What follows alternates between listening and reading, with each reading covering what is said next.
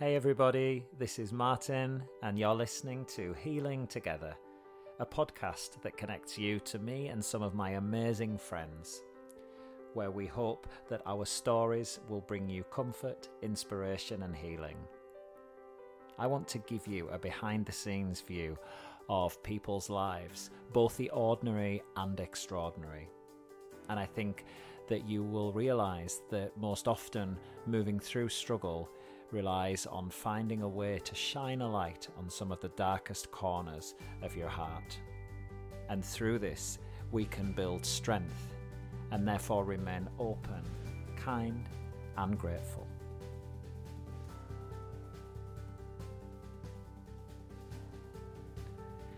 Hey, everybody, welcome to episode 13 of the Healing Together podcast. Number 13, lucky for some. and I um, wanted to let you know that I'm going to be doing a feedback episode in the next week or two. I've received quite a lot of feedback from the Bethany. Claire and Sin podcasts, as well as the solo episodes that I did on my own.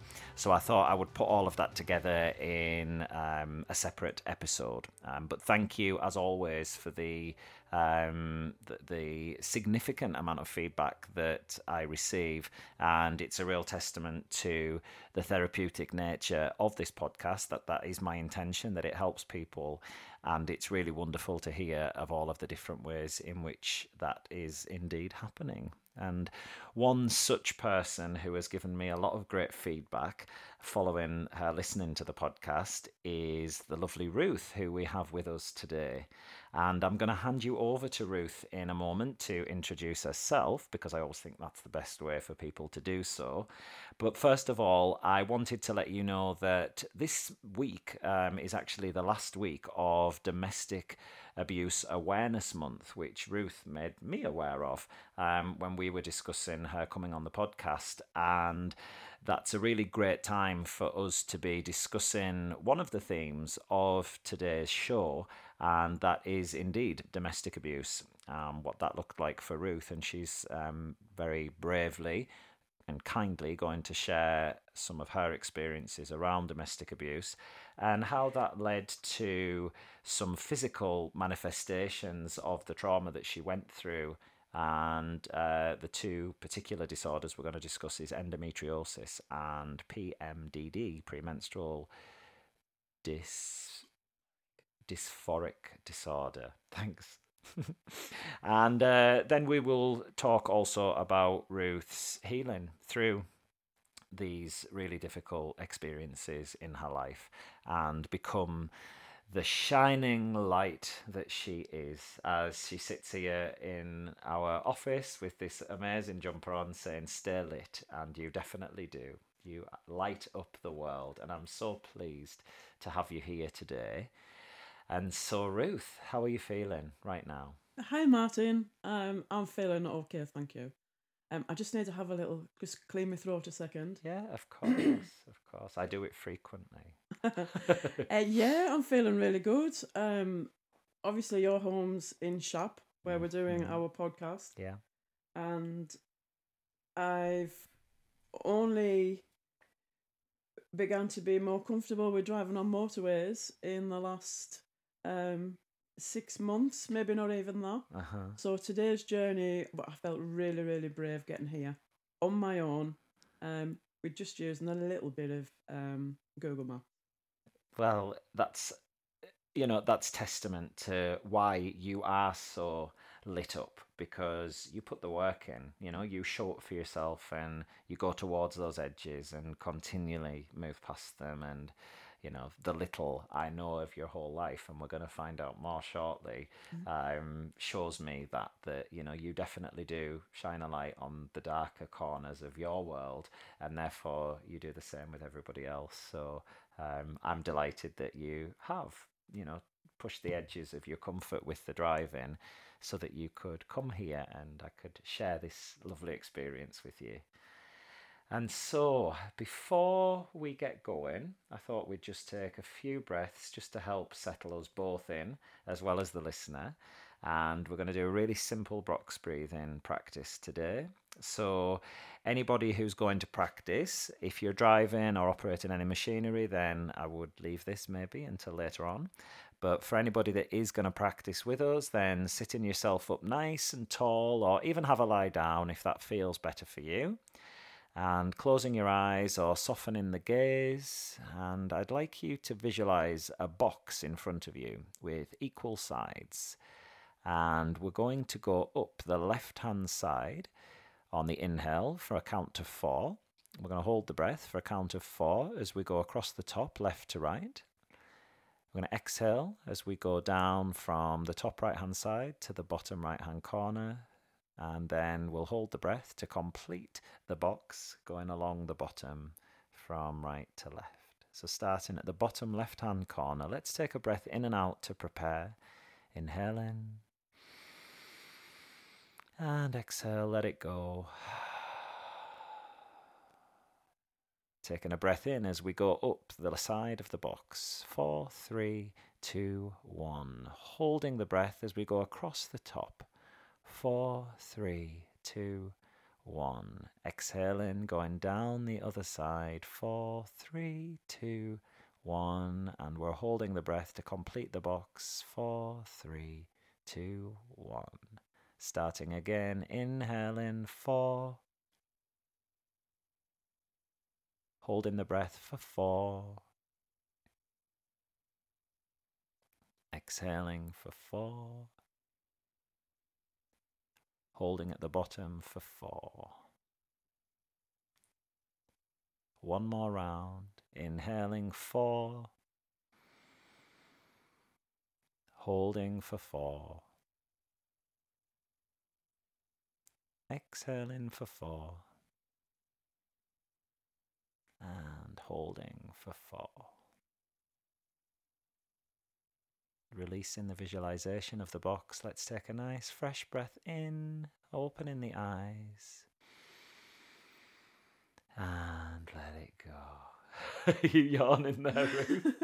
there we go. Well, you must be relaxed if you're yawning. Yeah, I must be. Yeah, I am. I am relaxed. It's a, it's a lovely house. Ah, well, listen. Tell us a bit more about you and your story. Um. All right. Well, what can I what can I say? Um. My name's Ruth Hassan. That's my married name. Uh, my maiden name is Harper. H A R P E R. I'm um 52 in a few weeks' time. And I am a yoga teacher. Um, I teach something called Core Strength Vinyasa, which was created by a lady called Sadie Nardini. And I was trained by her master trainer, one of her master trainers, Anya Hawkes. And I'm a mother to a 24 year old son, and I'm married to Alan. And I am also a survivor of domestic abuse, domestic violence. And I'm here to kind of tell my story. Okay, so thank you for that lovely introduction. And you mentioned there about the domestic abuse, the domestic violence. Would it be okay if you went back to a time that sets up when that happened for you? Maybe I know you mentioned it was in your late teens. So, um, how did all this begin, Ruth? Yeah, absolutely. Um, okay, I was I was out one night with me, um, with with a good friend of mine.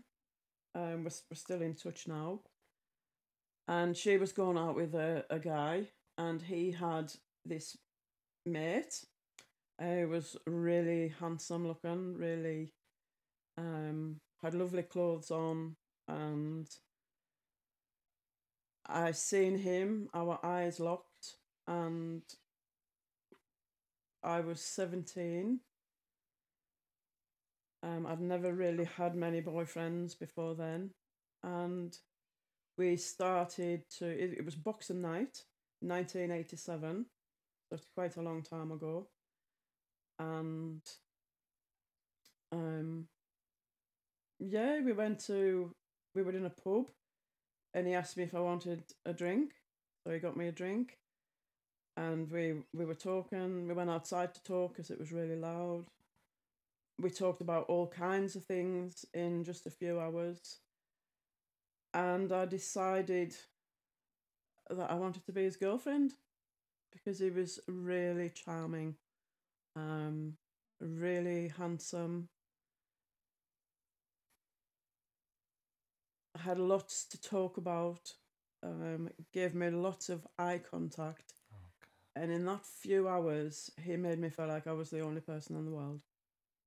I, I just felt absolutely amazing because he was lavishing me with lots of lovely, expensive presents, always holding my hand, um, and making me feel like I was the only person in the world.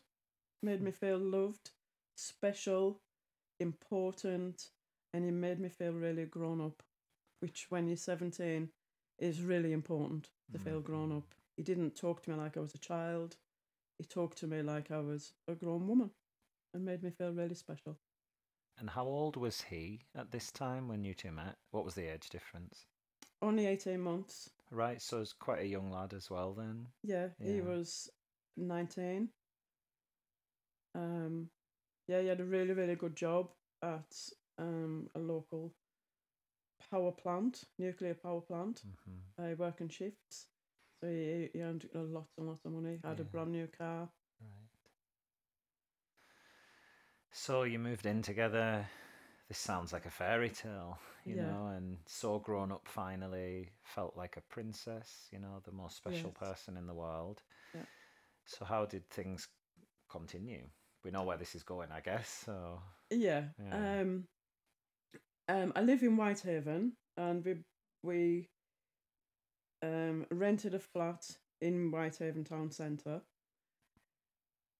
Before, just before we moved in, my mum held my hands and she said, "You don't have to do this.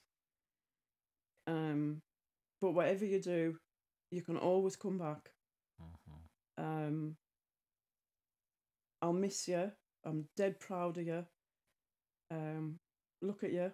And I was crying, she was crying. Mhm. And then I started to think, I don't want to do it. I don't want to move out. I want to stay here with my mum because I'm going to miss her. I'm going to miss my mum. I'm going to miss my dad and my little brother, even though sometimes he was annoying.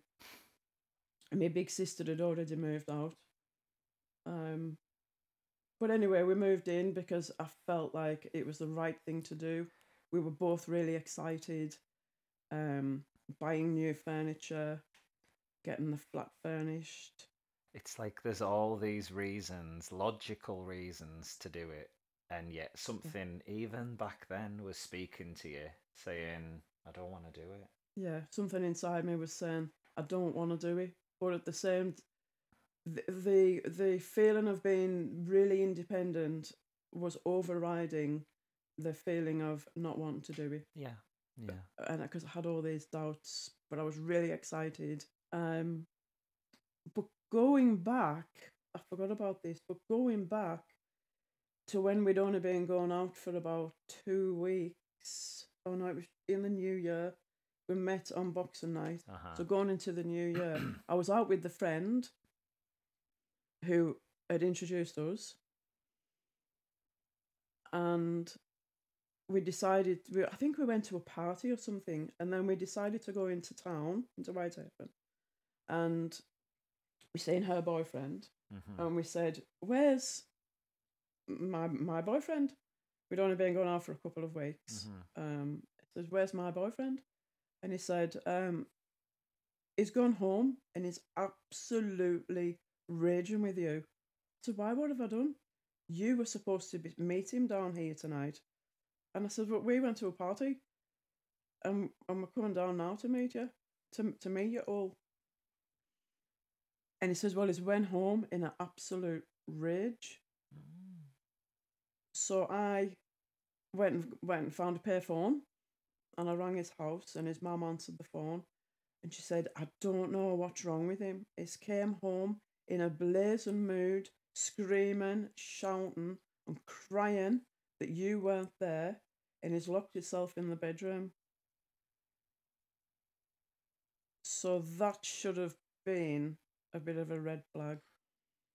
But when I got to speak to him the next day, he said, It's because I love you so much. I'd been really excited to meet you, and you Mhm. weren't there. And I felt embarrassed. I felt a bit silly, and and I thought you didn't want to see me anymore. Thought you didn't want to be my girlfriend anymore. Right. So that's why I went home. So how So- did that make you feel?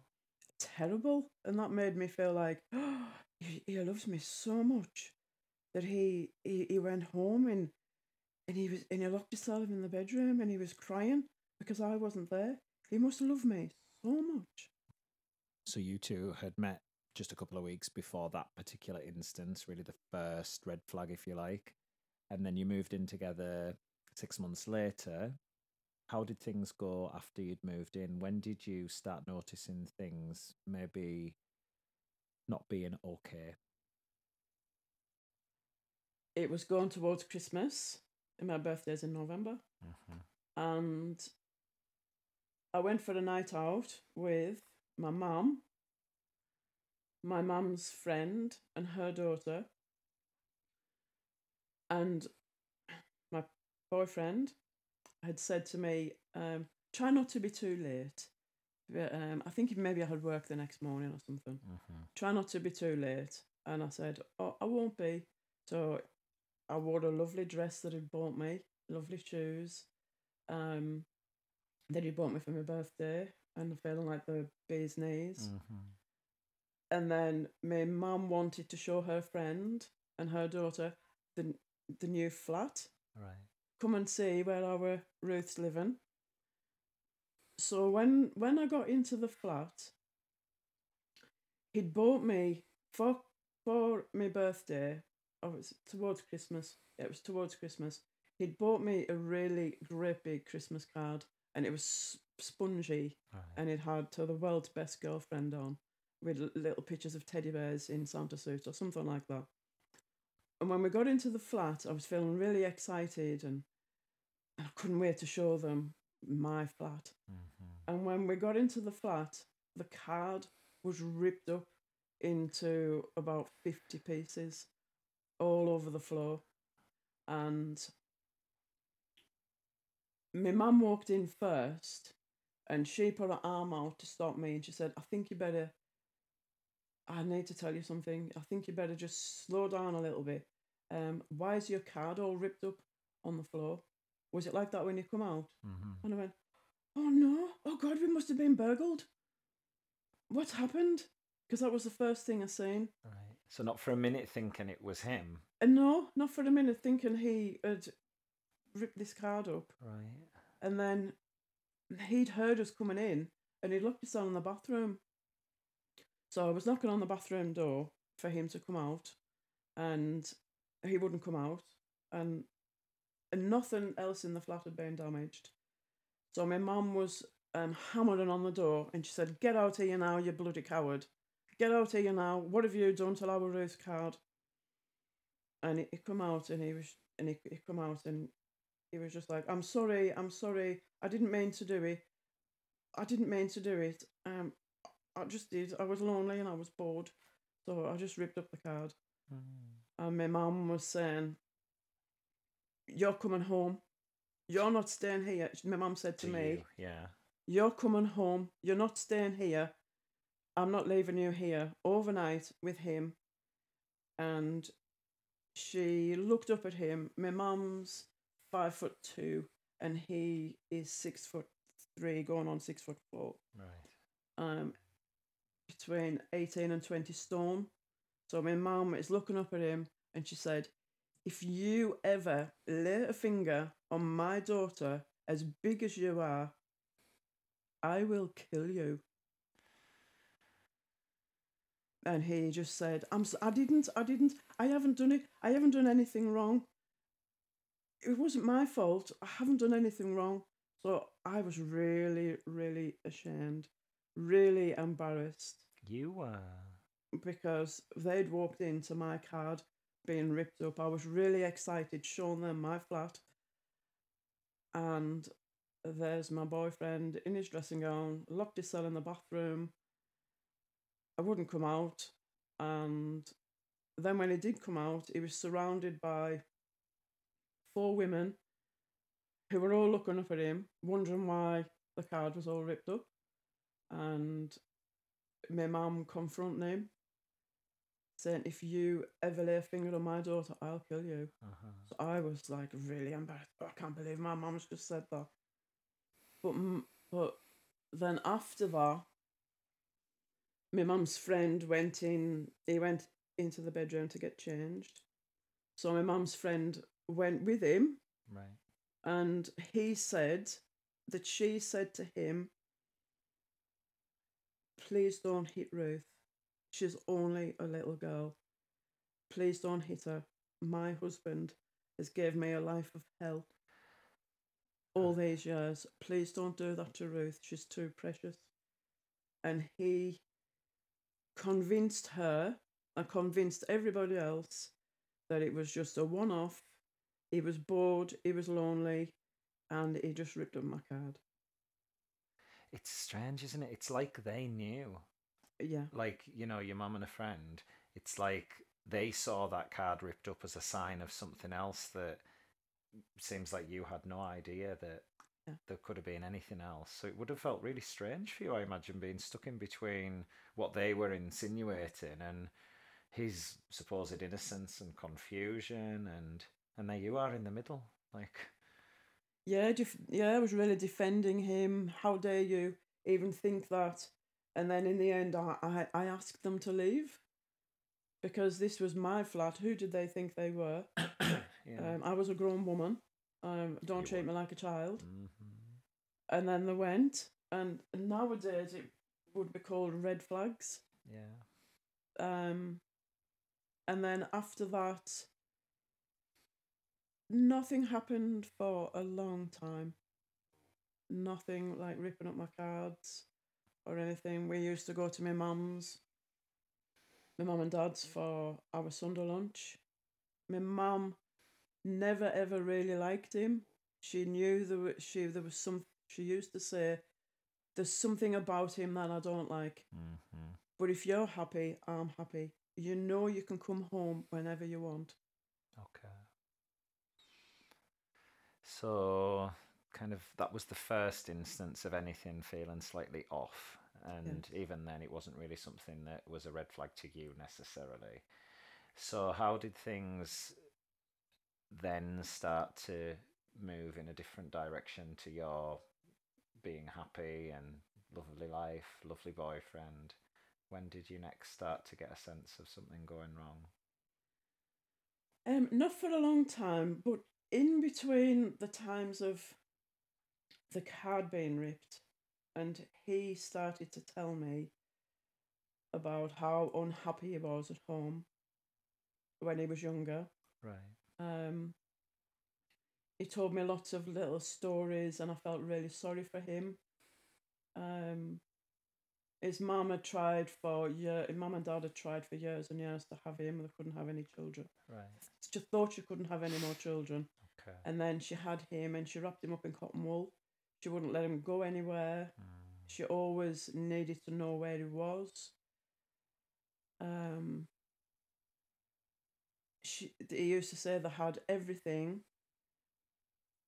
but they never used to have any food in the cupboards because she had to have the best of everything.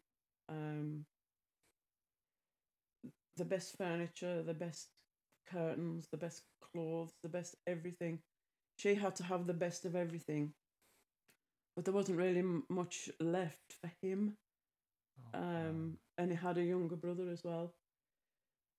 So whilst he was telling me this stuff, he used to say to me, "Tell me things about you.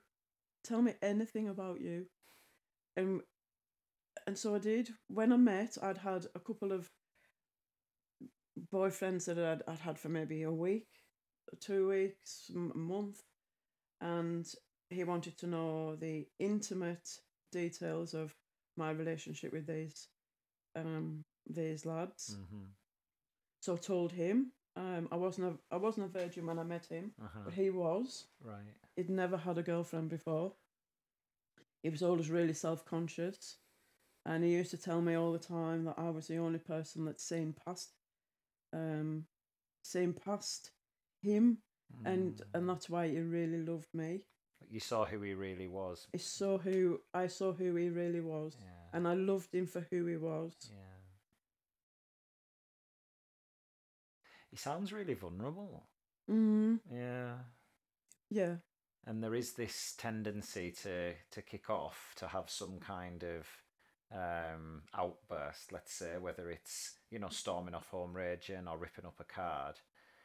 And yeah, these are red flags, I suppose, if you're looking out for them. Um, Yeah, absolutely. So I'm wondering when later on in the relationship you did start to notice the red flags, you know, when you started going, ah, okay, something might not be right here. Okay. We um we decided to buy a house um about five miles away from the flat. By this time I was um nineteen. Uh-huh. we had nothing really major had happened between us. Um, when we lived in the flat, it was all nice. It was lovely. He used to phone me when he was on back shift. He used to phone me about four times a night on his back shift. Okay. Um, and a couple of times I wasn't in. I might have gone to my mum's straight after work. Mm-hmm. And then when he would ring, he would say, "Where were you? I needed to talk to you. Um, I miss, I'm missing you. I'm at work."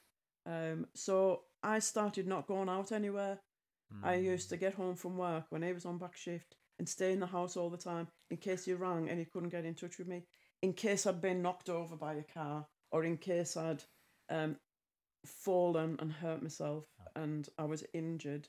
These were the reasons he used to give me for why he needed to know where I was. And I seen that as as love. I seen that as him being so concerned that he really loved me. Interesting, isn't it? Because I I can totally see why you would feel that, and I you know I've been in a situation similar myself, so I I do get it. And yet, as I sit here today, and I'm sure as you do, and maybe some of the listeners might be thinking, well, why couldn't he cope with that? You know, surely you're Mm. not you know always at risk of being knocked over by a bus or whatever. So maybe sometimes he won't be able to get hold of you, and that should be okay.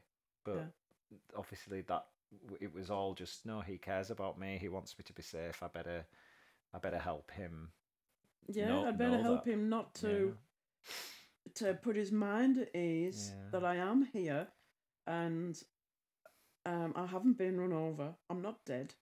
Um, I am in the flat. So I'll just sit and wait here. If because if you ring and you get upset, you might do your job wrong, Mm, and then mm. we, you know, everything would have escalated from there.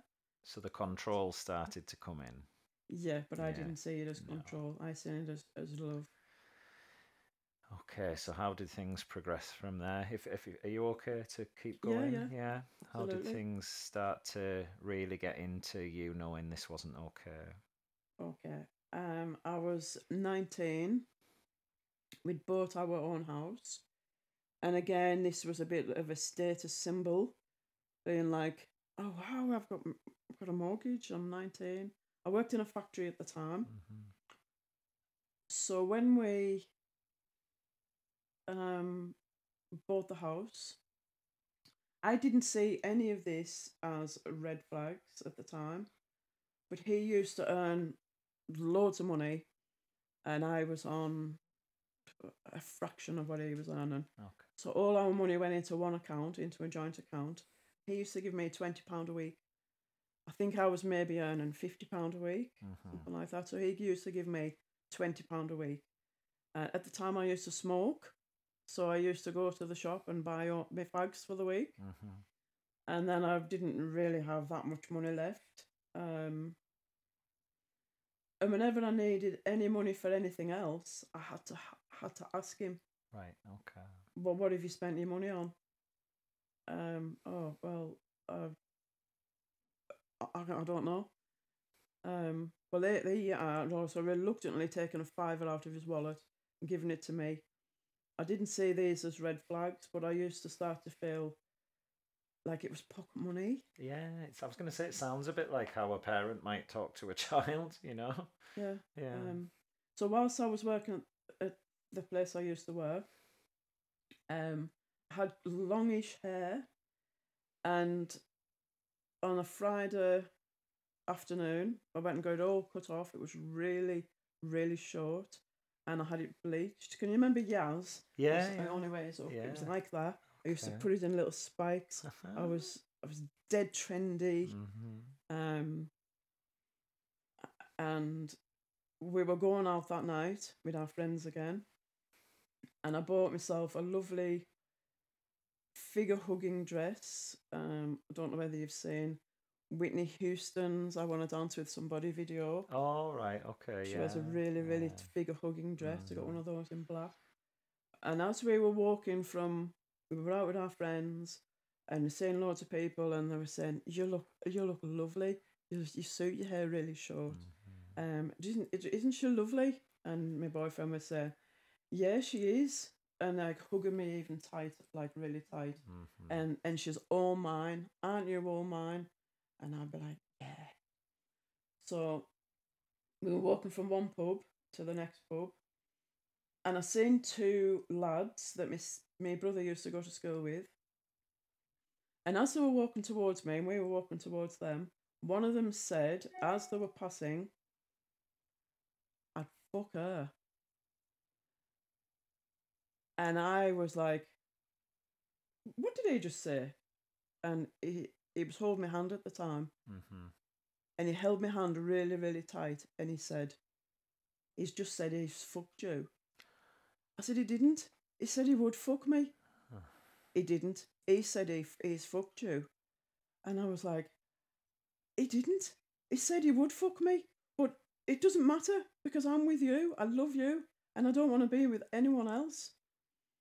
And he had held my hand really, really tight, and we were looking forward to going to the nightclub. Um, and he said, We're going home. So he, he like had hold of my hand really, really tight, and he Mhm. was walking me really fast. I had high heels on, and I could hardly keep up, like almost dragging me. Well, you were so little compared to him. yeah, I was only tiny, Yeah. seven stone. He was like 19 stone, six foot three, six foot four. And we got into the taxi and and he said, I can't believe this. I can't believe this. My girlfriend, I absolutely adore you. And you go around and you fucked people. When did you fuck him? And I was going, I didn't, I didn't, I didn't. Please believe me, I didn't. And we we were passing near where my mum and dad lived. And I screamed to the taxi driver, Let me out! Stop! And he kept saying, Drive on, drive on, I'm paying you, I'm paying your wages, drive on, drive on. So he drove on and we got to the house. Um we got in and at the time I was absolutely shitting myself because I didn't know what to expect. We got in. I can remember sitting down. I still had my high heels on and my little dress. And I was sat at the edge of the sofa trying to reason with him. And he was saying, So when have you gone my hand behind my back and fucked him? Have you been doing it in our bed? Was it when we lived in town? You've been doing it behind my back all this time? You dirty fucking little hooer. And then he just started to smack me around my head, Oh, um, punching me in the sides of my legs. I was like trying to protect myself, and he was punching my arms. Um, and I was like screaming for him to stop. I was screaming, I haven't done anything wrong. I haven't done anything wrong. Fuck off. Leave me alone. Please leave me alone. And then he went out the room more momentarily. So I went to the phone. It was when phones plugged into the wall uh-huh. to ring me mum. Um, and it- he come through and pulled the phone out the wall, and he said, "You're not going anywhere. You're not going anywhere. You're fucking staying there. You're a nothing but a dirty little hooer. God, Ruth. Who the fuck do you think you are? And who have you been fucking behind my back? Was it anyone else? Um. So I was screaming at him. I haven't done anything. I haven't done anything. Please believe me. I love you. I would never ever do that. Well, you'd done it before we met.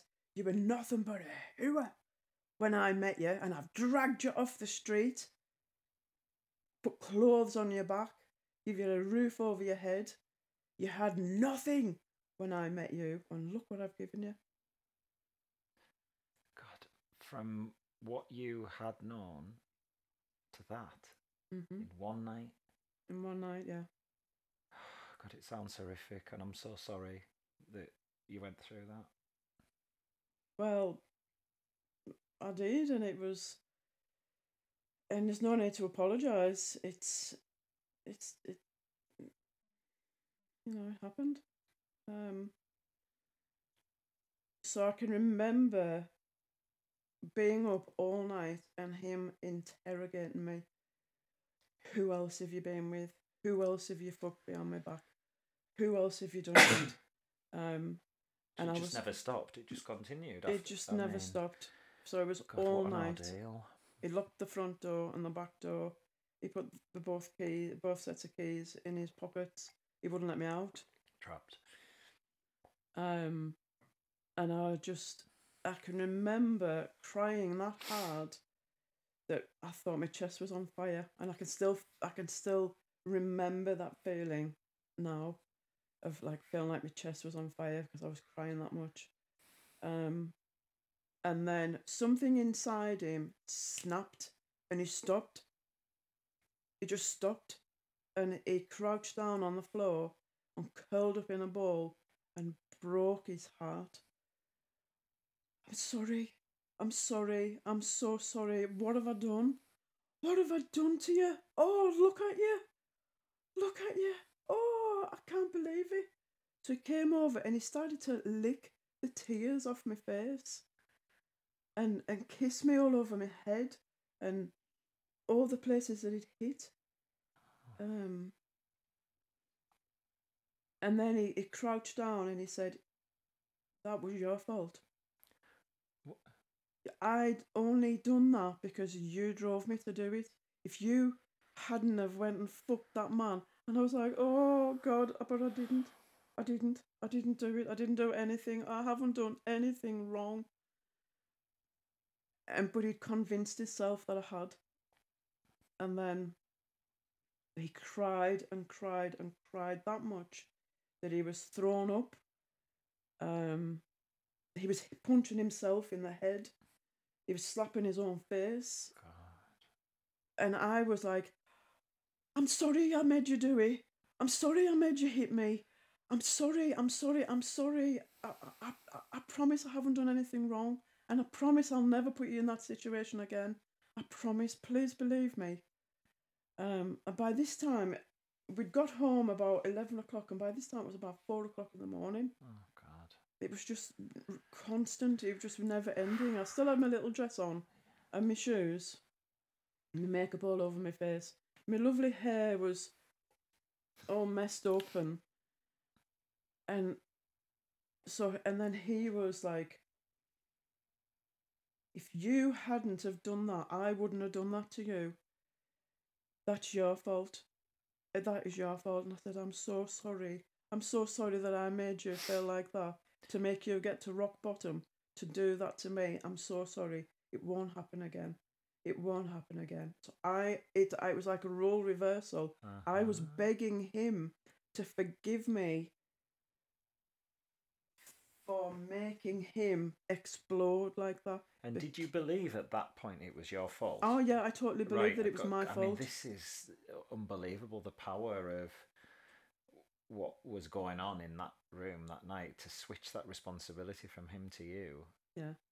It's it just shows the power of all of those times before that night, before the physical violence, how easy it was for you to switch into believing that him being upset was your fault. Yeah.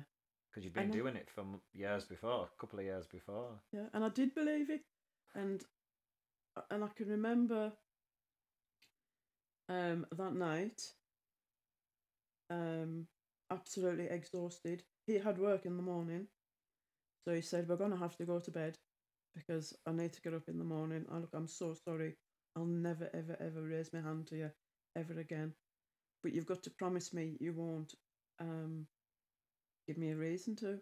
And I was like, I promise, I promise, I Mm. promise I won't. And I felt so sorry for him. I felt so guilty. Um then I can remember him getting up in the morning and going to work.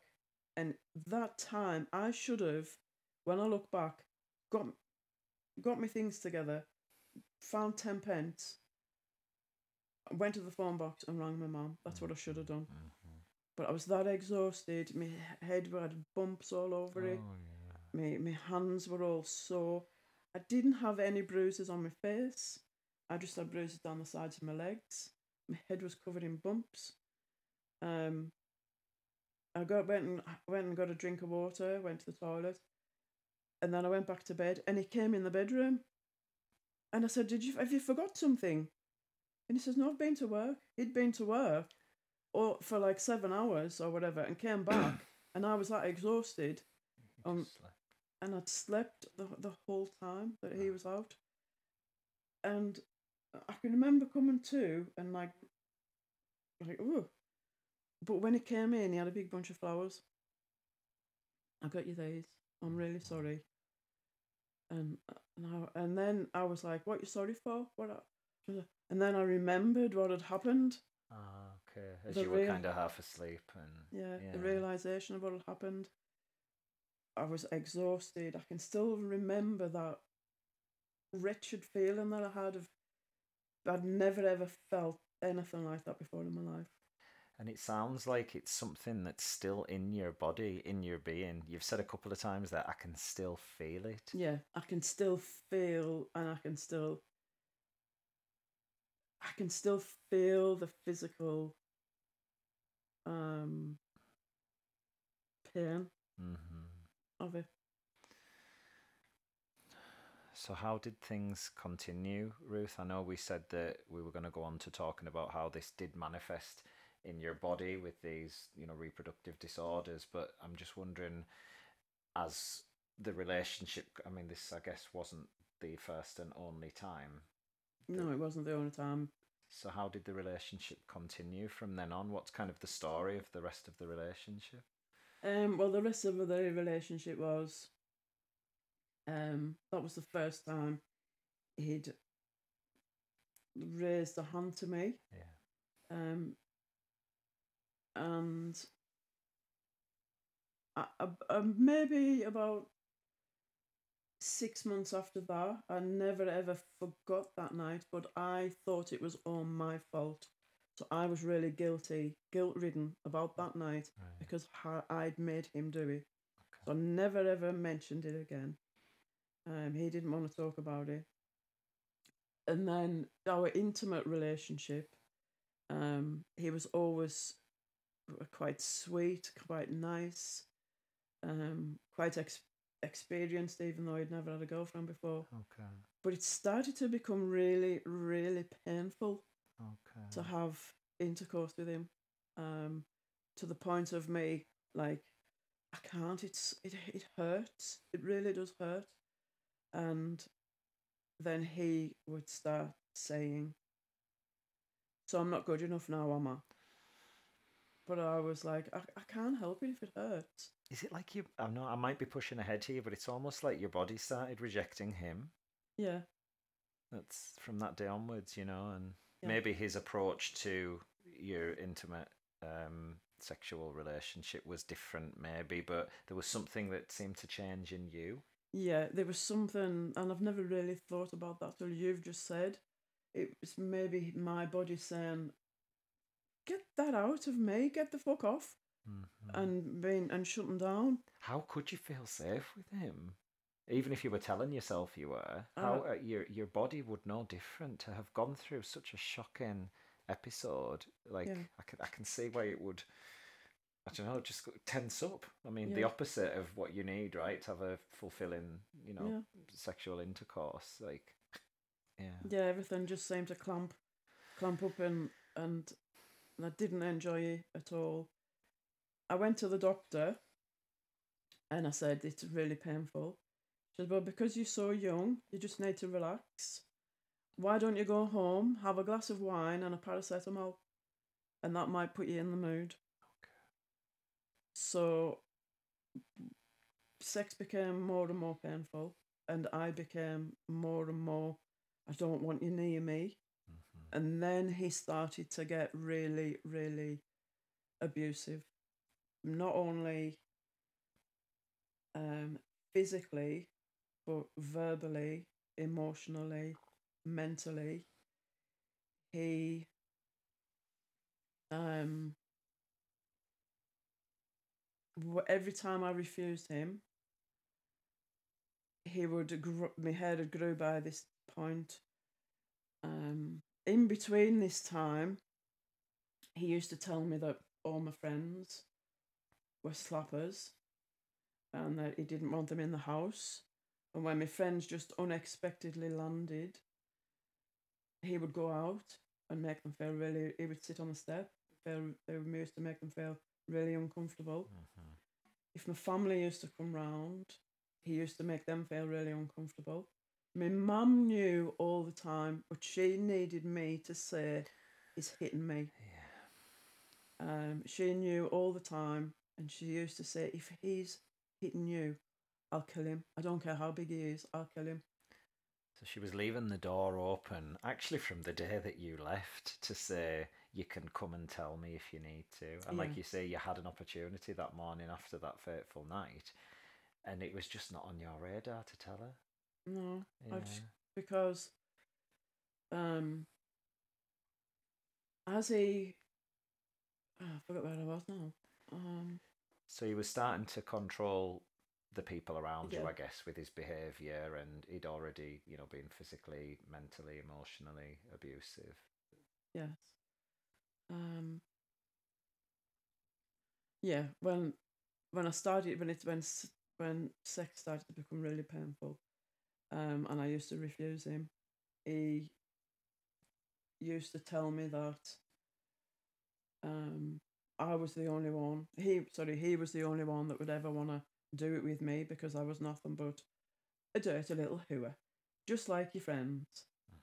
Um, what you know when we walked up the harbour and you convinced me that you didn't, that you hadn't fucked that lad, and you had, hadn't you, hadn't you? And I used to say no. I used to think, oh fucking hell, it's all starting again. Yeah.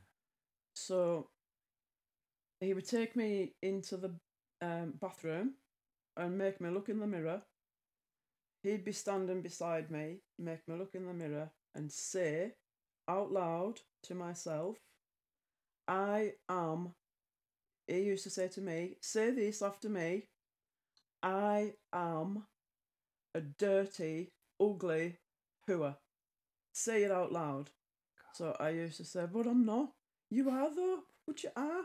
Say it out loud. I'm a dirty, ugly hooer. Okay, I'm a dirty, ugly hooer. And and what and what'll happen? Nobody'll want me but you. There, good girl. Um, Wow. on one occasion, his mum come down to see us, and she said to him, actually no, she said to both, well, him and me, you do realise that if you two fall out, nobody's gonna want her. Nobody'll want you because you're a marked woman now. Because you're a marked woman, nobody's gonna want you, and no man likes a marked woman. A, marked woman. like someone who's been with somebody else? Yeah, is somebody who has already had a boyfriend and had intimate relationship. Okay. Nobody's gonna want to. Nobody's gonna gonna want you. No man will touch you with a barge pole. What, what, what, what, But what? What? I'm struggling with it. It feels a bit like the Dark Ages, but also like what? um What would prompt her to say that? You know, I mean, obviously only she can answer that. But what do you think? Um, looking back, his mum used to say that all women were dirty hooers. Every woman had it in them to be a dirty, rotten, no good hooer, apart from herself. Well, interesting how she's the only one that isn't. Yeah. Yeah. God, it's like what she was saying, he was saying. It was just like he was almost like Mirroring, mirroring yeah, her. Yeah. Um. So, on another occasion, um, I went out with my friends, and he said, "Be back by midnight. I want you back by midnight." So, there wasn't as many taxis then, Mhm. so I can remember saying to my friend, "I need to go. I need to go," but she was saying, "I really want to get fixed up with this this this bloke." Right. And I was like, I'm gonna have to go. She said, You can't leave me on my own. So I stayed out till about and I got home about ten past twelve and I let myself in. The house was all dark. And from nowhere I started to feel these massive um bolts, or what if I can call them, bolts from the blue all over my head. Right. So physically, like uh, Yeah. blows. You- What he'd done, he'd put two sets of keys in a sock, and was put a, a knot in the sock, and he was hitting me over the head with with the sock with the keys in, um, telling me that I was just a dirty hooer. Who've I been fucking now? I want to see your knickers. Mm. So I can remember having to take my knickers off and showing them. You're not you're not you're not doing it with me, so you must be doing it with someone else.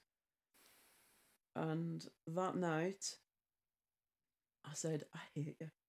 I hate you so much. I'm sick of you doing this to me. I can't stand it anymore. I can't put it with it anymore. I'm absolutely sick of you. People started to notice the change in me at work.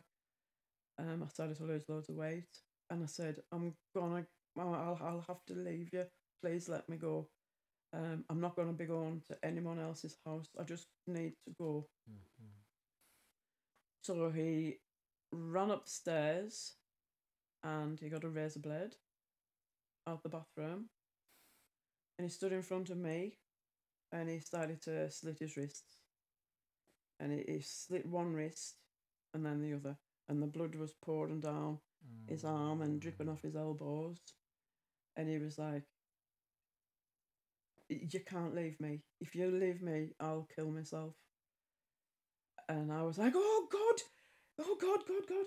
So I, I, I like got something, a pillowcase or something, and helped like wrap his, his wounds up. Yeah. And I was like, "Oh, what did you do that for? Oh, come on!" Because you said you were gonna leave me. If you, this is what'll happen if you leave me. If you leave me, I'll kill myself. And if I kill myself, it's your fault. So every time he was really nasty to me, and really horrible. Um, I threatened to leave again, and he done the same thing. And if when I'm dead, it'll be your fault. And how you gonna live with your conscience? How you gonna tell my mom that it was you that killed me? Oh You've killed me, really. Um. Yeah. So. One time after that, we went to Seascale because he had these friends there, and there were, it was New Year's Eve. I think this was about three years into our relationship. Okay. So you're still really young, Still, yeah. like Um, 20, 21? Um, I was twenty, Right. and he, they were gay. His mates were gay, hmm and he hated me being in their company because he thought they would turn for the night to, so that I could fuck them. Oh, wow. Every man I spoke to, um, he accused me of fucking them. And it got worse and worse. The accusations. And through all this time, he used to try and, you know, please, it's the only way I feel co- close to you. Please let me in bed with you. And I used to be like, I can't, I can't. It's too sore.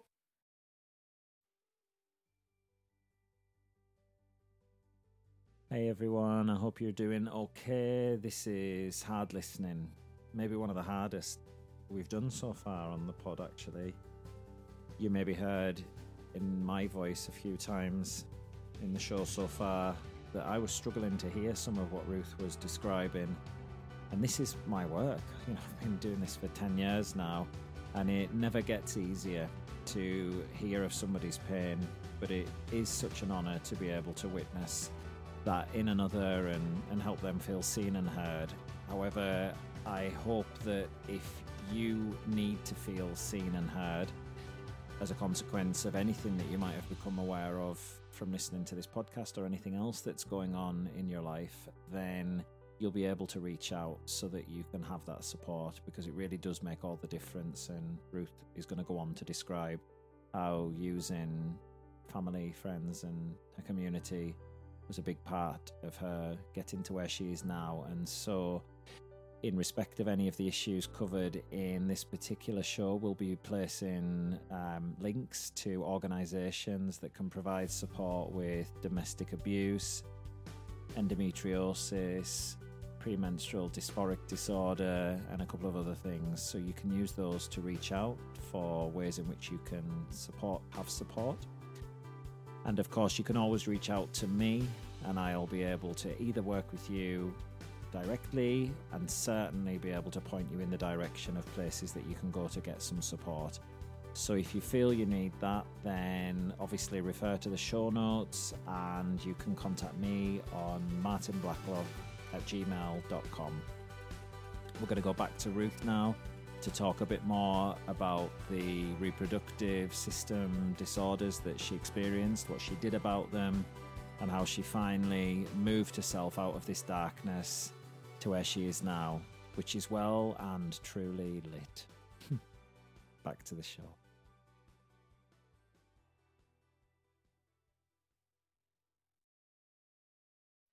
So through all, in the middle of all this, um, I, I, was going to the doctors again and again, saying, "Look, it's really so. My boyfriend's giving me a really hard time here because I can't, I can't have sex with him because it's that painful. There must be something wrong." So the doctor reluctantly sent me for something called a laparoscopy, which is where they um, put an incision just by your belly button and then one thumb on your abdomen, and they blow you up with all this gas. They put a camera in, and and when I came to, the nurse sat on my bed and she said, um, "We've got an apology to make to you. Um, we know that you've if from your notes you've been going to the doctors for a year now, and we've this is the first time it's ever we've ever noticed that you've got something called endometriosis. Right. And so she was explaining what this was. Um, it's parts of your parts of a woman's womb, which is the endometrium, which is the afterbirth. Um, so it's it's it's like the lining of the womb. Okay. Every time I was having a period, the lining of the womb was breaking off and going into um, my cervix, my um, fallopian tubes, um, and all like different places of my body. And that's why sex was so painful. And I can remember him coming to see me in hospital. He had a motorbike at the time, um, and he had long hair and a leather jacket, a leather boots, and all the nurses were so smitten with him. Oh. Um, one of them come walking up. Your boyfriend's here. Your boyfriend's here to come and see you. Your lovely boyfriend. And I can remember like waking up and sat on the side of the bed with me. Um, and he held my hand and he said, "I'm so sorry for putting you through what I've been putting you through when you've been living with this." Mm-hmm. Um, and then the nurses were coming in and out, and he was talking a bit louder, and holding my hand, and the nurses were all cooing over him, and and then he went, and I so I could recover, and the nurses said, "All the nurses fancy your boyfriend, Hmm. isn't he lovely?"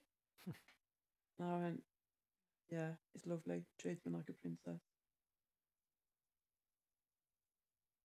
Wow. um,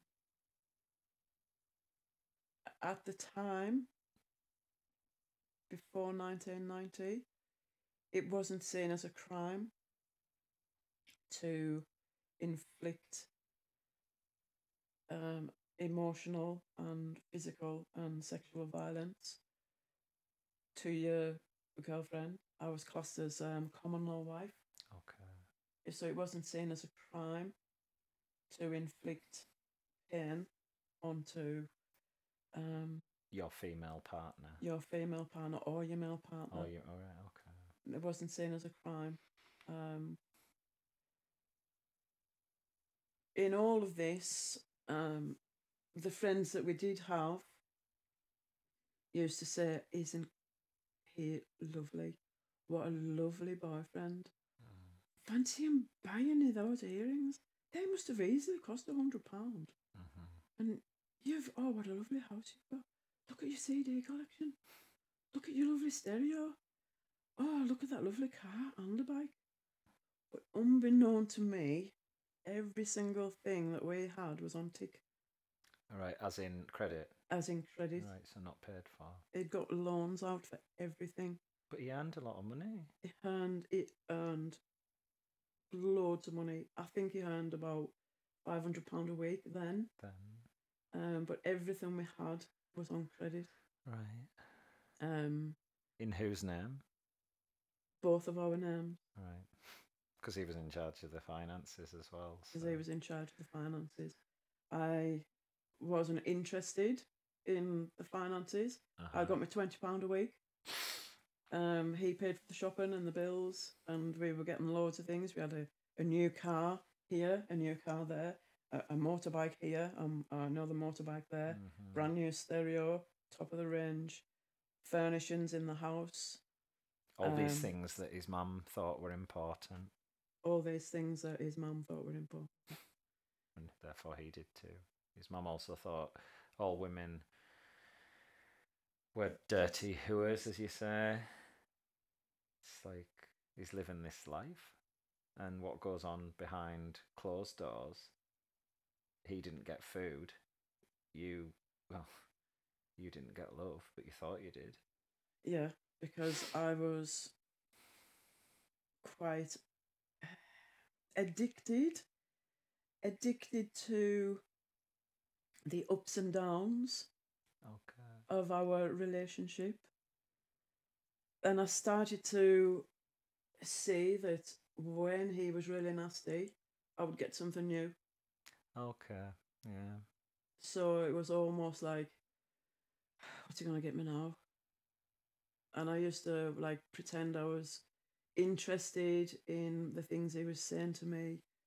Um, he had drummed it into me every day that I was ugly, so I started to believe that. And I, I used to, if I seen if we were walking in the street and some lad was walking towards me that I knew, I would put my head down So you got really good at trying to do everything you could to not have him think anything Yeah. about you in that way. because if I did say "aya" back to anybody, and I just got the Spanish Inquisition, who's that? Mm-hmm. Where do you know him? Where do you know her from? mm-hmm. Um, who's he? Have you fucked him? And I just just no. What you being like that for? What you being like that for? Why are you being sullen? You're like a you're like a spoiled brat. You're like a teenager. Look at you huffing. So I just got to just felt like I had to just placid. Is that a word? uh, placate. Plac- yeah. Mm. What what what's that word? Placate or pl- placate. Yeah, we're both questioning it now. I just I just got so used to agreeing with him and being this lovely little girlfriend he wanted me to be. His well, this, workmate. this was a feature from early on before he first even hit you. You know, do what I need you to do so that I feel comfortable. Mm-hmm. And before long, it seems you were, well, a, a shell of yourself. Yeah. Yeah. So it was all just big swings and roundabouts of emotions, of highs and lows, of loads of things. And I can remember just going, oh, well, I'm leaving. And I just got a bit cocky. I'm Mm. leaving. And I would get my things together and he'd be standing at the door. No, you know, you're going fucking nowhere.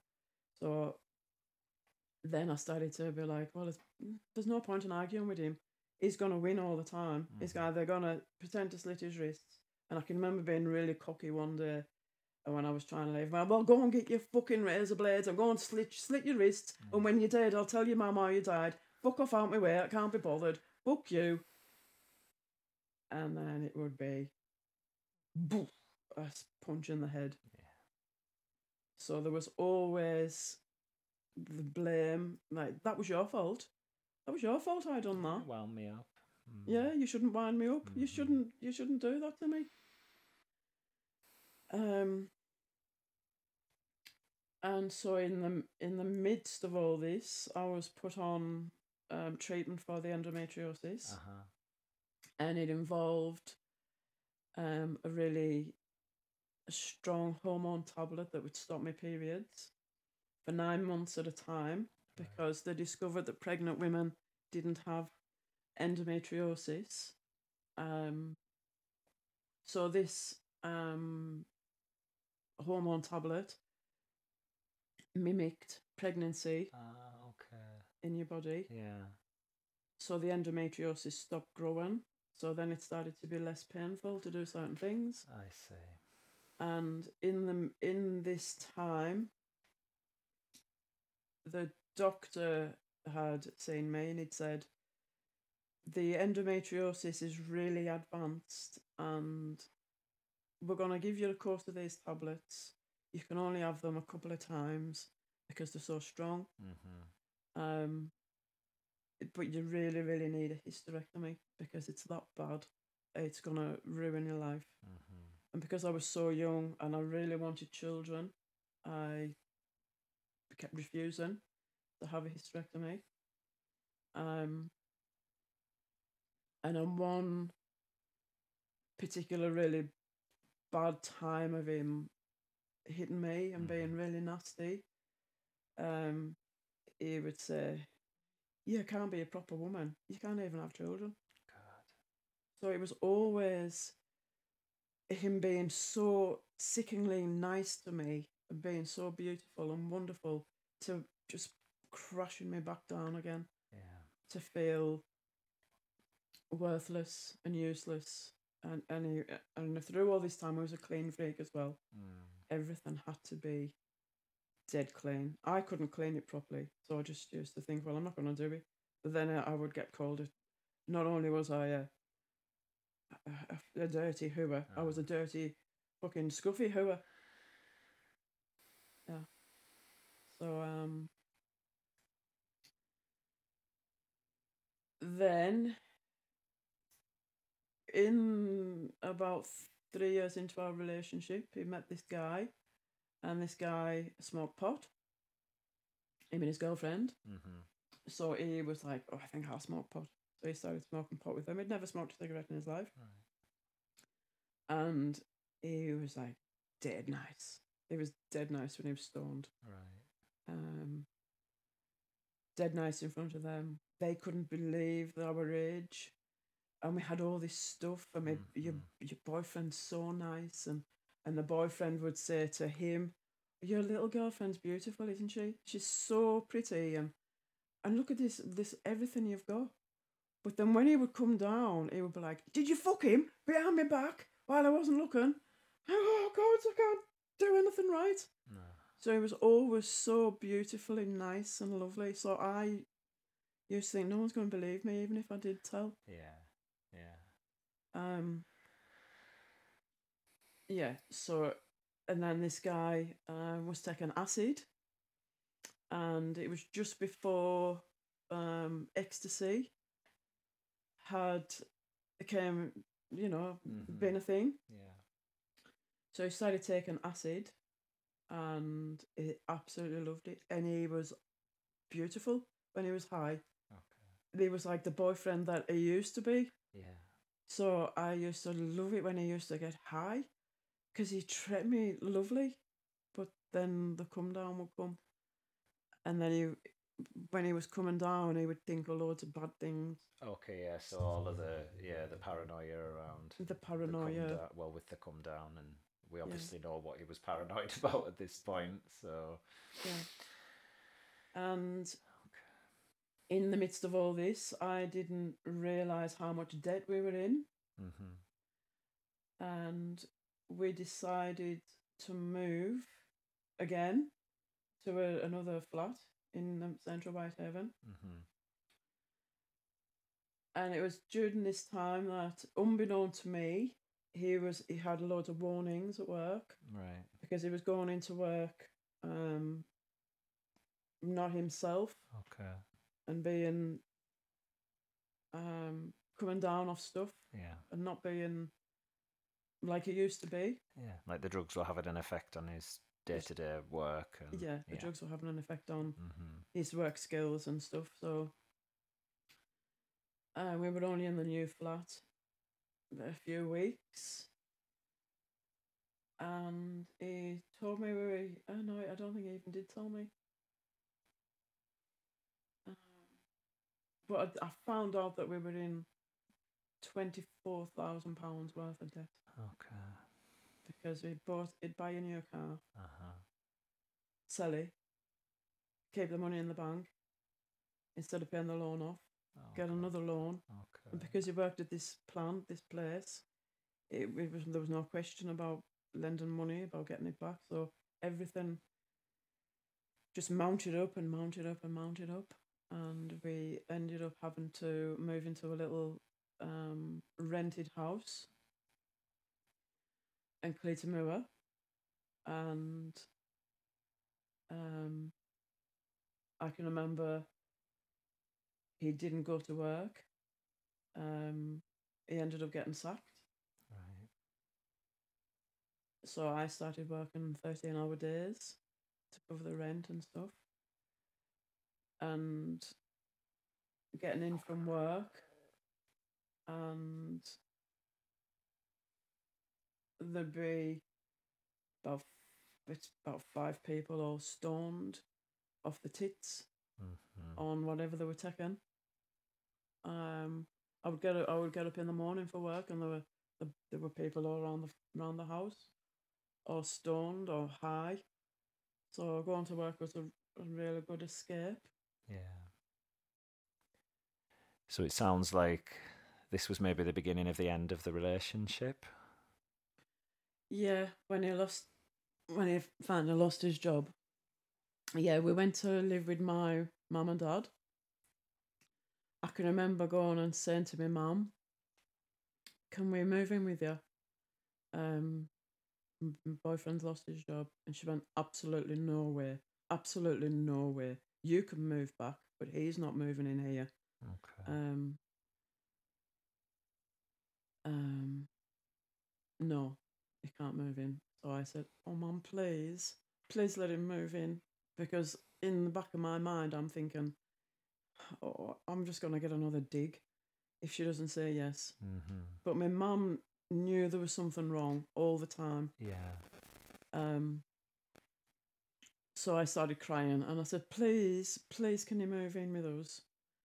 And um, she says, oh, all right then, all right then. So um, we, uh, we packed up all our stuff and we moved in with my mum and dad. We had loads of stuff and it was all ju- ended up just being given away and um, the finance company took some stuff back um, one of his bikes a car just loads of stuff um, sold loads of things um, so yeah and then i wasn't frightened of him anymore because we'd moved in with my mum and dad, Mhm. and um, I can remember thinking, I'm not scared of you now. Well, I was. I was still a little bit scared of him, but I thought it's not just us anymore. There's there's loads of us here, Mhm. so I'm not I'm not as I'm not frightened of you now. And I can remember it was coming up to my twenty first. Um, I was still working in the same place, still doing the same things with all of this um, stuff going on in my head, um, like what he was really like. Mhm. And I got to look at him and think, I can't fucking stand you. I can't, I don't even like the air you breathe. Mhm. I hate everything about you. What a twat you are. I can't, I really, really can't stand you. You're nothing. I didn't say this to him at the You time, felt it. but I felt it and I could feel this courage Okay. coming. So him getting sacked was my turning point. Um, and he had nothing. He didn't have any money. He didn't. His mum didn't want him to go back there. Um, so we started to just court, and I was. He was coming to my mum's house, Oh, like dating again. kind of. dating again. Right. Um, and he was staying a few nights, and then he would stay a few nights at his mum's. So he didn't entirely move in with us. Okay. And I can remember going to his house one day, and his mum didn't know I was there. And I we were in- sitting in his bedroom. He was reading a book, and and I think I was reading a book or something.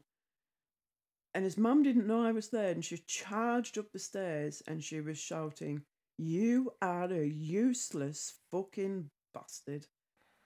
You are nothing. You are a useless fucking bastard. You had a good job. What a bastard you are. And she charged in his room and she was saying, You are useless. Useless. You're a nothing but a fucking useless bastard. And then she didn't know I was there. And I stood up and I went, Why don't you just kick him when he's down? Mm-hmm. Because I was like kind of sticking up for him. I'd Yeah. never heard anyone speaking to anybody like that, apart from getting spoke to like that By him. Yeah. yeah, Yeah. by him. And then I started to think, God, that's why you're like you. That's why you're like Way the- you the way you are. Yeah, the way you are. um. So anyway, it became a was coming up to my twenty first birthday, and I had a little party in the house. Mhm. um, made a few sandwiches and stuff. And there was a few of us in the kitchen, and we had the radio on. And it was, I think it was the 24th of November, 1991. And it came on the radio that Freddie Mercury had died. Mhm. And we were all like, I can't believe Freddie Mercury's died. Oh. And he was upstairs. My boyfriend was upstairs in my bedroom. And I went up and told him. And he was just like, oh, yeah, yeah, so what? Because by this time, he was taking loads of drugs. He was, tech he was smoking loads of pot. Mhm. Um, just getting off his head all the time. Um, and then not long after after that, I was thinking, you know what? Life's too short. Freddie Mercury's died. I think it was only in, like 45 or something. Mhm. Freddie Mercury's died. It was absolutely wonderful. Life's too short. Life's too fucking short to be with someone like you. And the every day that passed, I looked at him and thought about him and thought, "You are a wanker. You're an asshole. I can't stand you anymore. Really, really can't stand you. I can't stand ugh, even looking at you." Um. So I was going out with my friends one night, and in between all this time, he, he put loads of weight on, and then he lost a lot of weight. He put loads of weight on, lost a lot of weight because he used to comfort eat, Mhm. and he had great big stretch marks on his belly. They were really deep, Mhm. like um, like as if he'd been attacked by an animal. Yeah. and he was really, really embarrassed about them, and they were dead itchy. So this night I was, I just had to get that bit in. But this night, um, I was going out. I was all dressed up. Um, really looking forward to going out. Mm-hmm. And he said, "Is there someone down there you're gonna fuck?" And I was like, "Oh God, here we go again." And I turned around and I went, "Yeah," and I can't fucking wait. And they're all gonna queue up. I had no intention of doing anything like that. But he was saying, You can't say that. And I was going, I can. I can. And you can't touch me anymore. You can't hit me. You can't call me all them names. You can't do anything to me anymore. Ever. Because you're nothing. You're a low life. Shit. And I hate you. I hate you. And then he started crying. And I was like, victory because something had clicked in my head something had happened it was the death i mean i really need to thank freddie mercury thank you freddie mercury for giving me that um inspiring You know what it sounds like? Uh, uh, people who are listening, uh, before Ruth and I sat down to do this, I um, was treated to about half an hour of Ruth's core uh, strength vinyasa practice. And Ruth, you talked to me about this spark inside of you, in your solar plexus, in your power center. And it's almost like that light never did go out, but the whole kind of well hour and 20 minutes that we've been talking you haven't been the ruth that i know. And it's almost like you know he did everything he could to put that light out in you that spark. And what happened with freddie mercury it somehow helped you see that it hadn't gone out fully. Absolutely. And then it started to get fed and Yeah. fed and it grew and it And- grew and it seemed to grow quite quickly from what you're saying. And it was engulfing me uh-huh Um, so I was just it got this strength from nowhere. My mum and dad were downstairs, and I thought it's not going to hit me. It's not going to hit me while they're downstairs. It is not going to hit me. okay so a bit of backup So they were back up. mm-hmm. Um, he started crying. He curled himself up into a ball, saying, "You can't talk to me like that." And I knelt down and I whispered into his ear, into his ear, "How are your stretch marks? They nice and itchy? Because didn't you used to be dead fat, and then now you're dead thin, and aren't you a fucking loser? Aren't you? And aren't you ugly? And and I just kept on like rhyming off lots of things that he'd said to me over the past, and I left him there on the floor crying his eyes out. And I went out with my friends, come back. I didn't see him for a couple of weeks. I was absolutely delighted, and then he started like hanging around. I'd k- kind of hinted at my mum that he was a bit violent Mm-hmm. and he came one day and my mum said um my daughter's frightened of you and i don't want any i don't want my daughter to be, to be frightened of anybody and i've said it before and i'll say it again i don't care how big you are i really don't care who you are if you've hurt my daughter i will kill you um, and from from that moment on, I was like coming up to twenty two. Then Mm-hmm. um, I still well, I was twenty one, coming up to twenty two, and thought that that's it. I've had enough. I'm not that person anymore. I'm not that weak, ugly person. A dirty little hooer, I think That you were little- told that you yeah. were, and nobody would want you. You were I'm not- nothing. Yeah, I'm not that. I'm not. I'm not those. Mm-hmm. any of those. So then, when the next time I seen him, he said, "But I love you. I love you. I've always loved you. I'm. I know what I've done to you, and I'm so sorry. I'm so so sorry. I never told anyone what he was doing to me Mm-hmm. because you know I was ashamed. Um. and people would come up to me in the street, our our- our friends, and they would say, "Oh, he's missing you loads. Would you Mhm. not consider going back with him?" And I used to be like, "Mm, no way." But he absolutely loves you. He idolizes you. He sat in my room last night crying his eyes out um, because he wants he wants you back. And so I said to a couple of people, "Well, no, you can fuck off because I'm sick of being used as a verbal and physical punch bag." Mhm. And I just left it at that. So word started to get round that he'd battered Okay. Ruth. Mhm.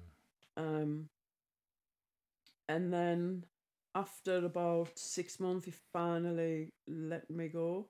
Finally let me um, stop pestering me. Mhm. Um, yeah. And then about a year later, I met this lovely, lovely man um, who's my son's dad. Mhm. He was kind, he was calm, he was patient, he was t- the exact opposite Mhm. to to the m- my first boyfriend, and we got married. We had we, we started to have a nice life, Mhm. but then I started to get really really black moods, really dark moods. Mhm. I was on all kinds of drugs for the endometriosis. Oh endometriosis yes. Yeah. to keep it under control.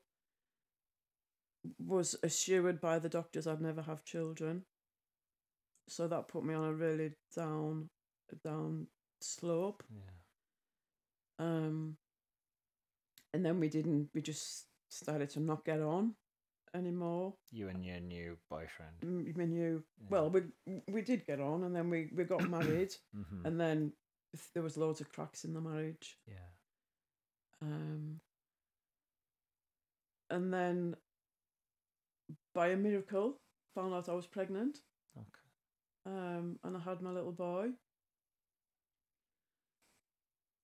And when, when he was about a month old, I was diagnosed with something called postpartum psychosis, Right. which is postnatal depression Uh-huh. and psychosis. I would say the devil, um, the devil in the house. And now when I look back, I'm thinking, did I see my first boyfriend? Because I Mhm. hadn't told anyone, I hadn't dealt with it. So was the devil coming back as him in my memories, in my thoughts? Because I hadn't dealt with anything. Yeah, like he represented that darkness and unprocessed pain inside of you, even though you'd escaped. It was still with you. Yeah. He was still with you. Yeah. Yeah. even now, even now to this day, I do still have bad, dark moods. Mm-hmm. But like you were saying about the core strength vinyasa, I go like, ah, and I scream it out, and I feel a bit a lot, loads better again. Mm-hmm. Um, when my son was one and a half, me and my husband split up, and it was. Um, no, before before we split up, and I was diagnosed with postnatal depression, postpartum psychosis. Um, my friend Tracy Connor, who's an absolute angel, she knew I wasn't right. So she took me to the gym. She took me there screaming and kicking. And we got to the gym at the sports centre and there was a um, aerobics class on. And the woman that was teaching the class was like absolutely fantastic. I felt like um, awful. My hair was lank. Um, I was breastfeeding my son. I was a shadow of myself, and I was going back to them really black moods, thinking and processing, trying to process everything that had happened when I was only young Yeah. with my first boyfriend. Um, so she dragged me to the sports centre. And we went to this um, aerobics class, and it was absolutely amazing. The the music was dead loud, dead modern, like rave music, and everybody was going one way and I was going the other way. Um, and then when I got home, I couldn't wait to go back. So I went back a couple of days later with Tracy.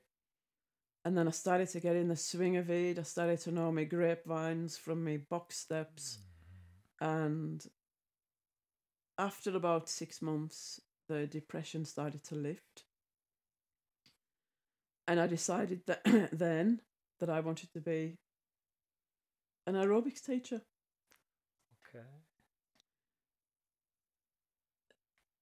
so I looked into it and fast forwarding, I became an aerobics teacher all around West Cumbria, Right.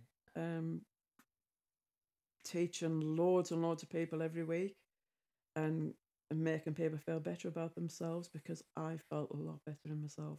So you knew how it could change from, I mean, real darkness. You know, we're talking like psychosis, real difficult, difficult emotional states and mental states, and that well, that friend taking you to the class, and it just it helped you in so many ways. You wanted to give that to other people. Yes, yeah, You were living proof it works.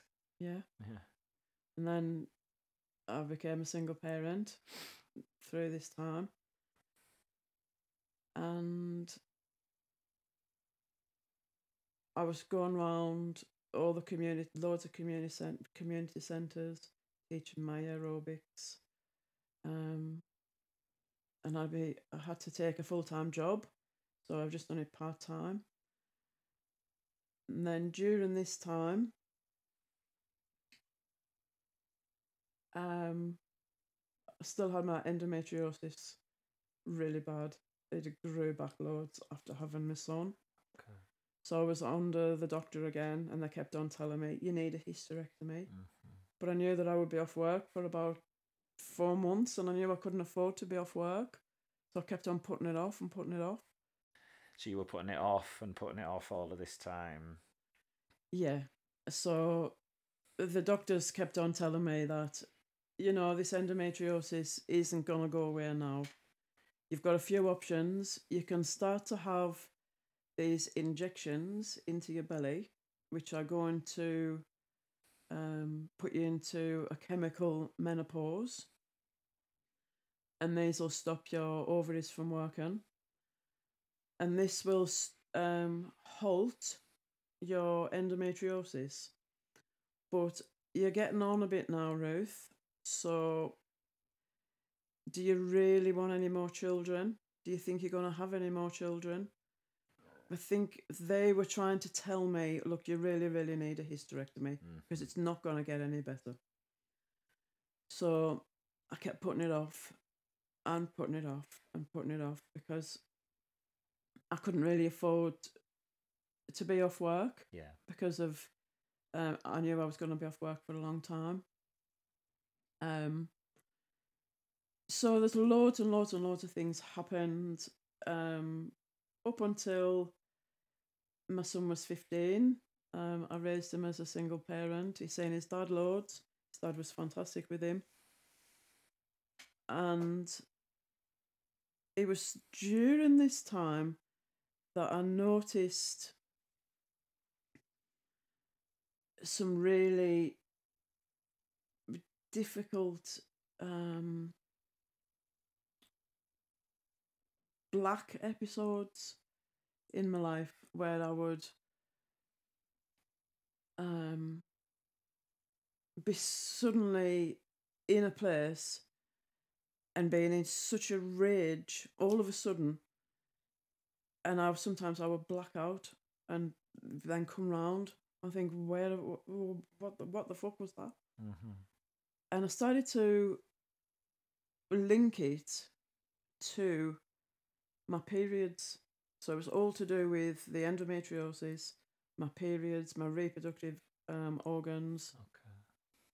So I started to take a keep a track of me of my periods in between having the chemical menopause because you're only allowed it for so long. Because if you have it for too long, the um, chemical menopause, the injections, you start to get arthritis. It affects your bones uh, and and your joints. So when I came off everything, I started to track my periods.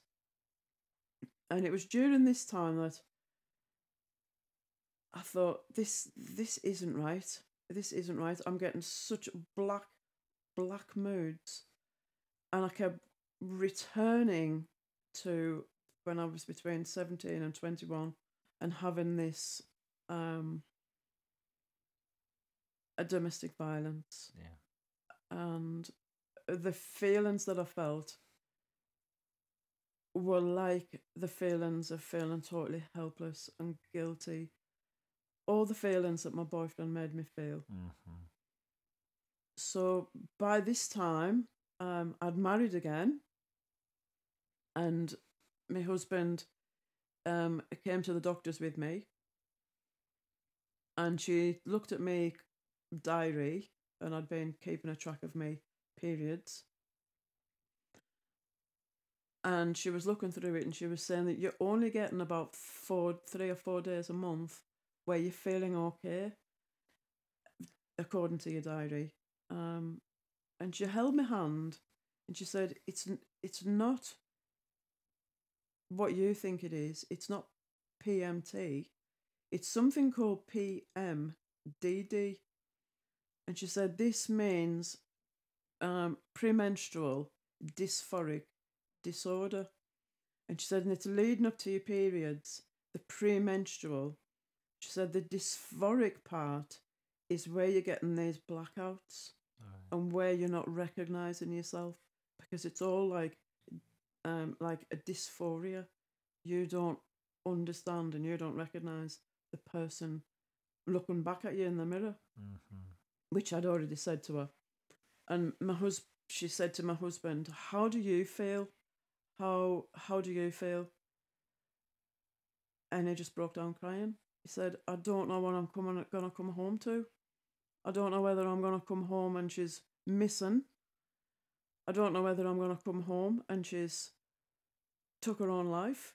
Mm-hmm. i don't know what i'm coming home to So it's like a psychological disorder that's linked to your to your menstrual cycle. yes Okay. um it's like pmt on steroids Okay. So it's really right up there in the um Like intensity of it- intensity of um PMT. So um I was under this doctor. I'd never heard of PMDD before. I was under her and she said, I think it's about time now that you had your hysterectomy. Because what's causing your PMDD and your endometriosis are your ovaries. Mm-hmm. You've had it all of your adult life. Do you really need your womb and your ovaries now? But then I started to go into a, a more black place because I didn't want to lose my womanhood. Mm-hmm. Thought, well, that well, I don't want to give it up. But at the same time, it was causing severe abdominal cramps, severe abdom- abdominal pains. Mm-hmm. Um, I sometimes used to look like I was eight months pregnant. And the really black moods that I had were overriding my whole life. Mm-hmm. I was still um, continuing with my fitness, uh, teaching me aerobics. I didn't do it as much. And so one day, after a really bad um, period and really bad um, PMDD episode, I was under the gynecologist as well, and the gynecologist was trying to persuade me Mm-hmm. to have this hysterectomy. And then one day I just said, I, yeah, I need it done. Um, it was coming between me and my husband, me and my son, me and my friends. Mm-hmm. I would avoid everybody because I didn't know when I was going to have a blackout. Um, not a blackout as in fainting, but a blackout as in getting into a really, really, really awful rage, and then thinking, "What the, whoa, what the fuck was all that over?" And not not remembering why I was in this rage. That's reminded me of how you described your boyfriend when he lost his shit and then Right. afterwards would come round. Wow. What happened? Yeah. And almost like he lost himself in the the darkness of his rage. Yeah. And then something, I suppose, maybe like he was able to discharge the energy associated with that rage, and then he kind of found himself, you know, that really because he was vulnerable at the bottom of all of that, wasn't he? Frightened little boy. And it's almost like underneath all of your rage was you just wanted to be free of this pain. Yeah. you Yeah. know? There's, yeah. You've really summed that up, Martyn. Like Wow. his his darkness, he transferred it to you, and it showed Mhm. up as this PMDD. Yeah. Some kind of Yeah. Ooh, something to something to sink my teeth into, isn't it? Something to think about after after the podcast. yeah. Um, Well, and I'll be here for you if you need I know to you talk will. about that. As I know well. you will. Thank you. Um, So you had the hysterectomy. so yeah, I went ahead and had the hysterectomy. It was cancelled four times, and then on the the fifth time, the doctor rang me and said, "Can you come in in three days' time? Have your hysterectomy?" And I could have, if I wasn't already married, I could have married him. um, there were it was like sweet words to my ears. I'd um, postponed it and put it off for years and years and years, and now I was ready to to start living my life again. Mm-hmm.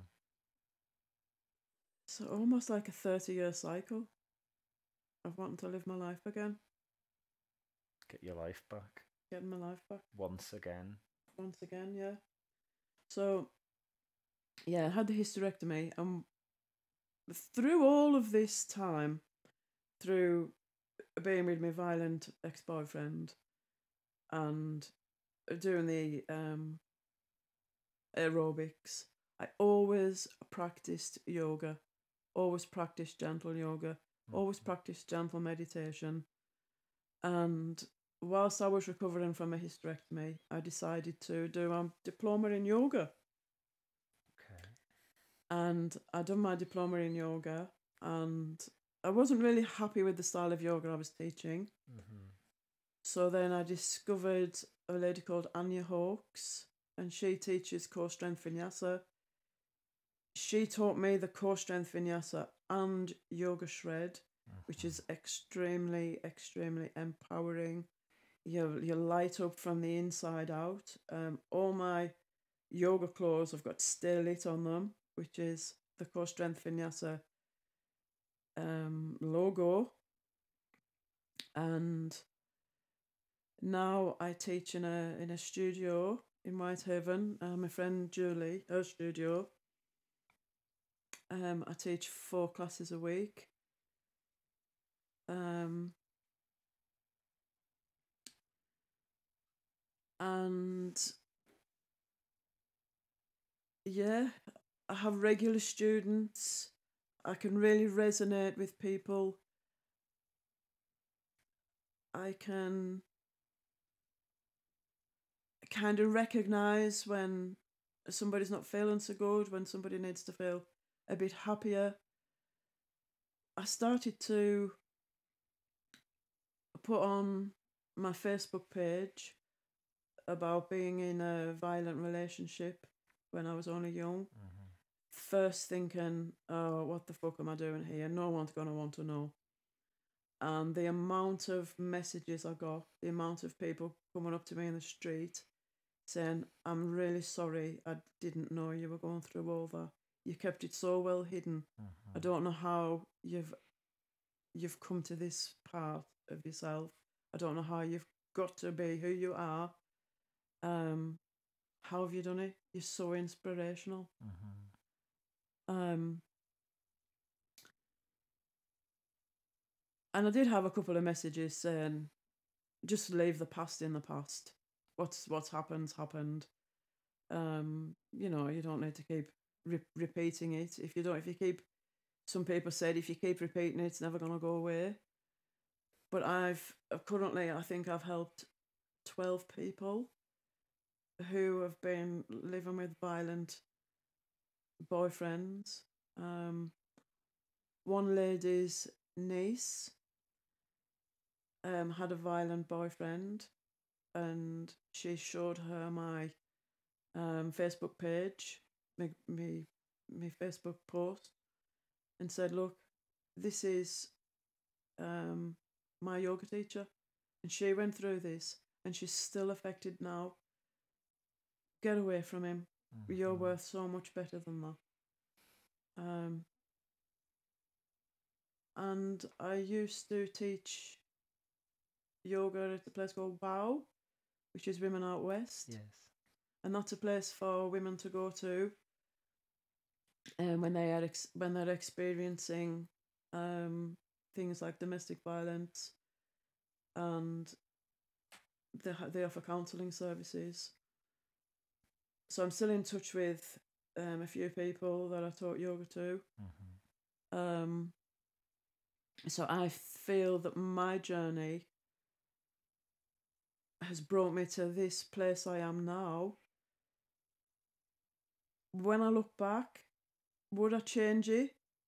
No, I wouldn't change being that frightened 17 year old girl who was getting verbally and physically abused by her boyfriend because I wouldn't be the person I am today. I've ne- f- from the ages of 22 to now, I've never let anybody treat me like shit. I've ne- never let anybody look down on me. I have been totally empowered and never let anybody do that to me again Mm-hmm. ever. And I think and feel that I'm living proof that you can get away from that abusive person, those abusive words will will turn into abusive punches. And if you let him get away with it once, you'll let him get away with it again and again and again. Yeah. You know, and the bruises do heal.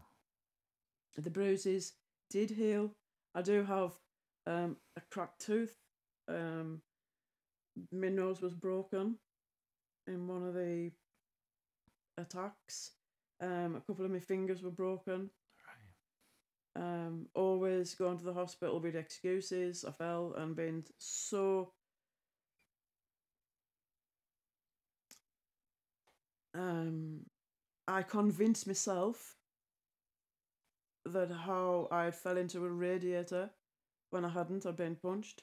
I convinced myself with with lying to the doctors that's how it happened. I almost believed that's how it happened.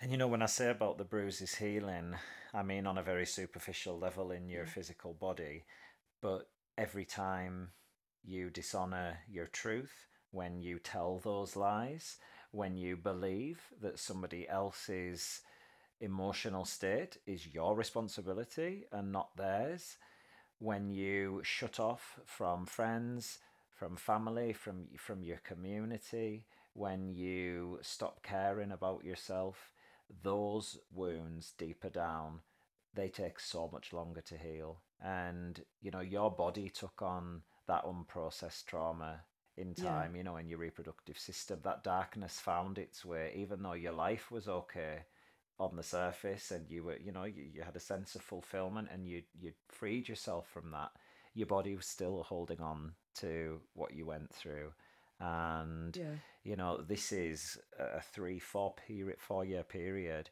earlier on in your life as an adult and it has continued to shape you for the the next 30 years and continues to now you know and you you are incredibly brave not just for getting to this point today and everything that you've done and and how you haven't turned to that darkness and replicated it you've created light out of it indeed you know lit um but to talk about this today and still feel the physical repercussions of that trauma that you went through through that burning in your chest through you know those sensations that you were describing earlier on. And you know i know for you it is a daily practice of getting up early each morning and doing your meditation of doing your breath work of doing your core strength vinyasa screaming that fucking pain out of you.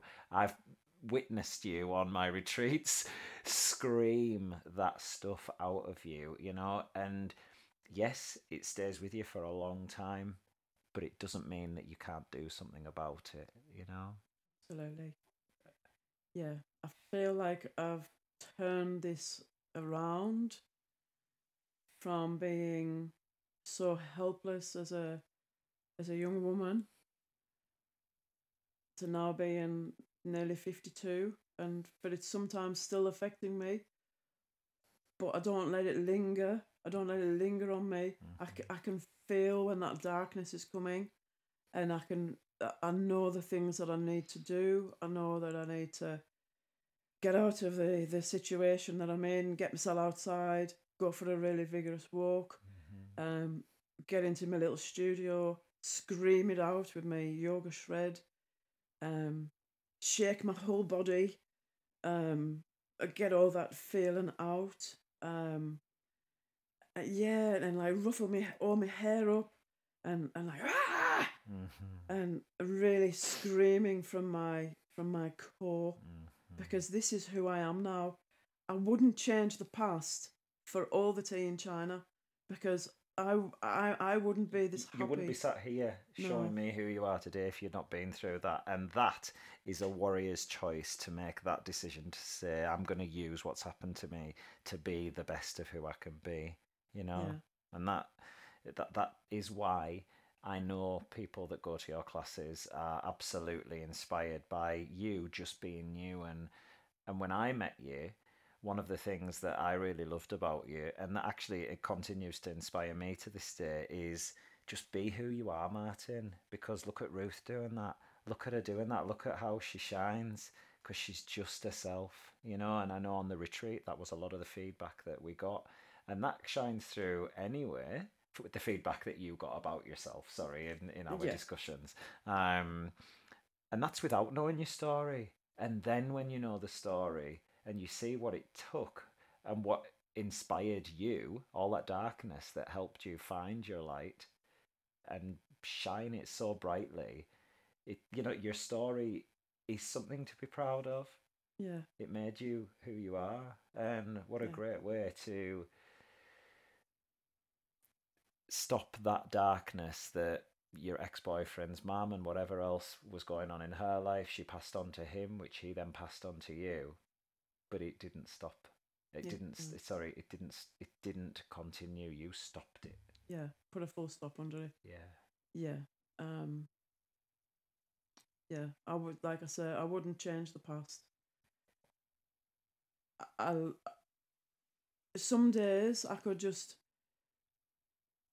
I could lie in bed all day and pull the covers over my head, but I choose not to. I choose to get up, choose to get the fuck up, get the fuck up out of bed, get into my yoga clothes, get down into my retreat that I've got at home, mm-hmm. and uh, put my music with my headphones on. I don't want to wake the neighbours up at ten to four in the morning. um, and and and yeah, and and scream it out, and then once I've once I've done all that, I know that I've I've I've reset myself, and that sets me up for the day. Sometimes sets me for the week, mm-hmm. and yeah, I, I love teaching the core strength vinyasa. I love being this person I am now. From that little girl who I can see, that that, that little girl that used to be me. Mm-hmm. She's still in there and she, yeah, she still hurts. yeah, she still mourns for that four years of her life. Mm-hmm. But I, I love her. She, she's not ugly. Mm-mm. She's not. She's not worthless. She's not a dirty little hooer. She's a, a little girl inside me that'll always be there, and, and I'm so proud of that little girl inside me for the woman that she's become. Well, I'm proud of you too. Thank you. Okay, Ruth. Well, thank you so much for your time today, for this few hours I've spent with you. I'm really Thank you. excited. Oh, my pleasure. My pleasure. It's a gift to spend any time with you, whatever form it takes. And particularly today, you know, I know it was a big thing you coming and sharing this today, and you've put a lot into it, and it and it shows. So thank you. Yeah, I'm, I'm, I'm feeling a little bit exhausted now that oh, I've got it. you, you've got to drive home now. It's okay. I'm, I, it's okay. Um, well, listen, we're going to put links to uh, some domestic abuse support, including uh, Wow, West. yeah, Women Out West. I'll also find some stuff around endometriosis and PMDD as well for people to go to to get some support with that. And I will share details of your social media and any websites associated with the yoga that you teach. So, West Coast Yoga as well. And I highly recommend that you go and attend one of Ruth's classes and you can scream whatever darkness you need to get the fuck out of you. okay, Yeah. Ruth. Well, thank you so much, and um, and I will see you soon. thank you, Martyn. You're It's- welcome. You're awesome. Thank, thank you for, for letting me do it. My pleasure.